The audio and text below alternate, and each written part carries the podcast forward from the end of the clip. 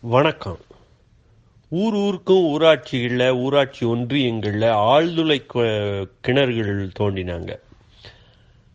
அப்படி தோண்டின உடனே அது கையில் அடித்து குரங்களை நிரப்பி சைக்கிளில் ரெண்டு குடங்களை போட்டு வீட்டுக்கு தண்ணி கொண்டாந்து ஊத்துறது அப்படின்னு ஆச்சு. அது வந்து பையன்களுக்கு பொற்காலம். ஏன்னா எந்த தங்கு தடையும் இல்லாமல் அந்த ஆழ்துளை கிணறுகளை போர்வெல்லுக்கு போய் தண்ணி அடித்து எந்த நேரத்துலையும் சைக்கிளில் போட்டு கொண்டு வந்து ஊத்துறது போகிறது வர்றது அப்படின்னு இருந்துச்சு. அதுக்கு முன்னாடி ஒரு காலகட்டம் இருந்தது.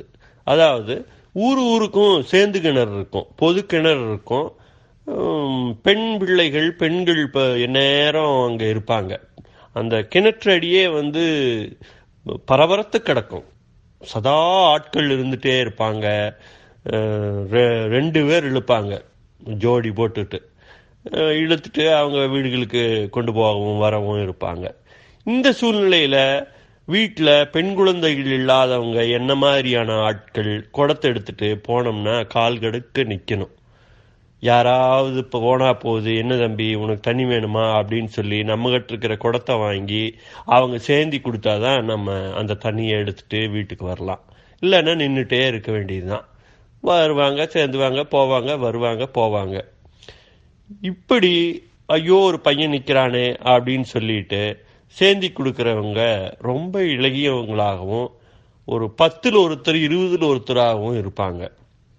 அவங்கள பொழைக்க தெரியாதவ லூசு இப்படியெல்லாம் கூட சொல்லுவாங்க. இது மட்டும் இல்லை ஒரு வீட்டில் தயிர் சிலுப்பணும் மோர் கடையணும். அந்த மோர் கடையுங்கிறது ஒரு பெரிய வேலை கிடையாது. நம்மளால் ஈஸியாக சுலபமாக செஞ்சிட முடியும்.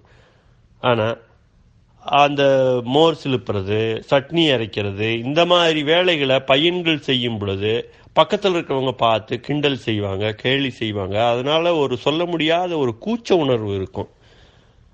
அப்ப நம்ம இந்த வேலைகளை செய்வதற்கு யார்கிட்ட போய் உதவி கேட்க முடியும்? அக்கா எனக்கு இது செய்து கொடுங்க அப்படின்னு. ஆனால் எங்கோ ஒருத்தர் இந்த மாதிரி யாராவது வந்தா உடனடியாக தன்னுடைய வேலைகளை விட்டுட்டு அந்த பையனுக்கு என்ன வேணுமோ ஏது வேணுமோ செய்து கொடுக்குறக்கும் இருப்பாங்க. அப்படியான ஒரு அக்கா தான் பேக்கு சரசு. அந்த பேக்கு சரசு ஊர்களில் ஹைஸ்கூலுக்கு போகிற குழந்தைங்க ஒரு மாதிரி அஞ்சாம் வகுப்புலேருந்து எட்டாம் வகுப்பு ஒன்பதாம் வகுப்பு இந்த வ- வயதுள்ள குழந்தைகளோட தான் எந்நேரம் அந்த அக்கா பேசுறது கொள்வது இருக்கும். தன்னுடைய ஒத்த வயதுள்ள மற்ற பெண்களோட புழங்குறது குறைவாக தான் இருக்கும். அதனாலயே என்னவோ தொன்று தொட்டு எனக்கு தெரிஞ்ச வரைக்கும் அந்த ஊரில் அந்த அக்கா பேர் பேக்கு சரஸ் தான்.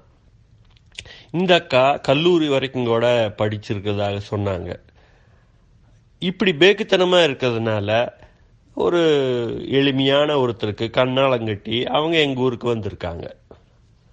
அவர் கல்யாணம் கட்டினவர் ஒரு கூலி வேலைக்கு போகக்கூடிய ஒரு சாமானியன். அவரும் இந்த அக்காவுக்கு தகுந்த மாதிரியே கொஞ்சம் எளிமையாக இருப்பார்.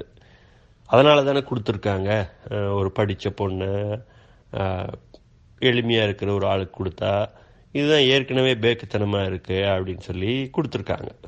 அந்த அக்காவும் இருக்கிறாங்க. அந்த அக்காவுக்கு ஒரு மூன்று நான்கு வயது குழந்தை. அந்த குழந்தைய பார்த்துட்டு வீட்டில் மற்ற குழந்தைகளோட விளையாடிட்டு அப்படியே இருப்பாங்க. ஊருக்குள்ளே எல்லாரும் காலையில் எட்டு மணி ஒன்பது மணி ஆச்சுன்னா தோட்டந்துறவுக்கு போயிடுவாங்க அப்போ வீட்டு பிள்ளைகள் பள்ளிக்கூடத்துலேருந்து வந்தால் சாப்பாடு கொடுக்கணும் வீட்டு சாவி கொடுக்கணும் எல்லாம் இந்த பேக்கு சரசுகிட்ட தான் கொடுத்துருவாங்க. சரசு பேக்கு இந்த எங்கள் பையன் வந்தால் கொடுத்துரு எங்கள் அம்மனி வந்தால் கொடுத்துரு அப்படின்னு சொல்லி கொடுத்துட்டு போவாங்க. இந்த பேக்கு சரசும் அந்த குழந்தைக்கு வந்தா அன்பா உபசரிச்சு அவங்களுக்கு சாப்பாடு இருந்தா சாப்பாடு போட்டு துறப்பு குச்சி கொடுக்கறதுனா கொடுத்து அவங்களோட பேசி கொண்டு இருக்கும். அவங்க வீட்டில் ஒரு திண்ணை கூட இருக்கு. அந்த திண்ணையில் நாங்கள் சனிக்கிழமை ஞாயிற்றுக்கிழமை இப்படியெல்லாம் விடுப்பு நாள்கள் வந்தால் அங்கே தான் உட்காந்து சம்பா விளையாடுறது ஏதாவது சிறுவர் விளையாட்டுகள் விளையாடுறது அப்படியே இருப்போம். அப்படியே இருக்கும்போது ஆடி அமாவாசை. எல்லாம் எஞ்சோட்டு பையன்கள் பெண்கள் பெண் குழந்தைகள் ஜோதிமணி செல்வி அப்படியெல்லாம் இருப்பாங்க ஊருக்குள்ள. எல்லாரும் சேர்ந்து திட்டம் போட்டாங்க. இந்த திட்டத்துக்கு தலைமை கர்த்தா யாரு அப்படின்னா பேக்சரசு. டேய் நம்மலாம் வந்து ஆனமலை மாசாணியாத்தா கோயிலுக்கு போயிட்டு வரலாம் ஆடி அமாவாசை அன்னைக்கு அப்படின்னு சொல்லி. எல்லாம் அவங்க அவங்க வீடுகளில் போய் இது மாதிரி பேக்கு சரசு கூட போகிறோம் அப்படின்னு பேக்கு எப்படி போகிறது அப்படின்னு சொல்லி தடுத்து நிறுத்தப்பட்டவர்கள் வாய்ப்பிழந்தவர்களும் கொஞ்சம் உண்டு. எங்களை மாதிரி ஆளுகளுக்கு வாய்ப்பும் கிடைச்சிது. நாங்கள் எல்லாரும் காலையில் ரெண்டு ரெண்டு இட்லி விளாசிட்டு போனோம். பஸ்ஸை பிடிச்சி பொள்ளாச்சி போய் பொள்ளாச்சியிலேருந்து ஆனமலை மாசாணி அம்மன் கோயிலுக்கு போய் அங்கே ஆற்றுல அப்படியே தண்ணி போகிறது குளிக்கிறது எல்லாம் பண்ணிட்டு சாயங்காலம் ஒரு மூன்றரை நாலு மணி இருக்கும். ஊருக்குள்ளே வந்தோம். வந்து பஸ்ஸு விட்டு இறங்குனதுமே தகவல். இது மாதிரி பேக்கு சரசு வீட்டில் யாரோ திருடுவுன்ட்டாங்க அப்படின்னு. அப்புறம் அந்த அக்கா தன்னோட குழந்தைய தூக்கிட்டு வேக வேகமாக போச்சு. நாங்களும் பின்னாடியே போனோம். போனால் வீட்டுக்கு முன்னாடி இந்த அக்காவோட பங்காளிகள்லாம் உட்காந்துட்டு இந்த அக்காவை கண்டதையும் திட்ட ஆரம்பிச்சிட்டாங்க. கூறுகிட்டவளை சரியான பேக்குங்கிறது சரியாத்தான் போச்சு. ஊட்ட கவனிக்காமல் உன்னை யார் இந்த குழந்தைகள் எல்லாம் கூட்டிட்டு இப்போ கோயில் கேட்குதா ஊட்ட ஒழுக்காமல் பூட்டுறது இல்லையா? பிடிக்கிறது இல்லையா?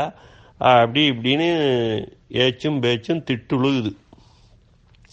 எல்லாம் பெரியவங்கள்லாம் முன்னாடி இருக்காங்களே அப்படின்னு சொல்லிட்டு நாங்கள் பின்னாடி புறக்கொள்ள புடக்காளியில் போய் நிலவாசலுக்கு அந்த பக்கம் அப்படியே நின்று இது மாதிரி ஆகிப்போச்சே அப்படின்னு படபடக்க நின்றுட்டு இருந்தோம் இந்த அக்கா குழந்தைய தூக்கிட்டு உள்ளே போச்சு. முன்னாடி கொட்டம் என்ன இருக்கும்? பாய் இருக்கும் தலைகாணி இருக்கும் அது இது இருக்கும். அங்கெல்லாம் ஒன்றும் பிரச்சனை இல்லை. பின்னாடி வந்தால் சமையல் கொட்டத்தில் தான் எல்லாம் இறஞ்சு கிடக்கு. இந்த அக்கா என்னமோ தேடிட்டுருக்கு எடுத்து வைக்குது. நாங்கள்லாம் நிலவாசலுக்கு படிக்க அந்த பக்கம் நிற்கிறோம் பார்த்துட்ருக்கோம் திடீர்னு இந்த அக்கா எங்களை பார்த்து வந்தது. டே இங்க எவனோ திருடன் துறப்புக்கோச்சியை போட்டு போயிட்டான்டா அப்படின்ட்டு வந்தது. வந்துட்டே எங்ககிட்ட அதை காமிக்குது. இந்த அக்கா இது துறப்புக்குச்சி உள்ளே போட்டு போயிட்டேன்னா முன்னாடி போனாங்க பெரியவங்கள்லாம் இருக்காங்க.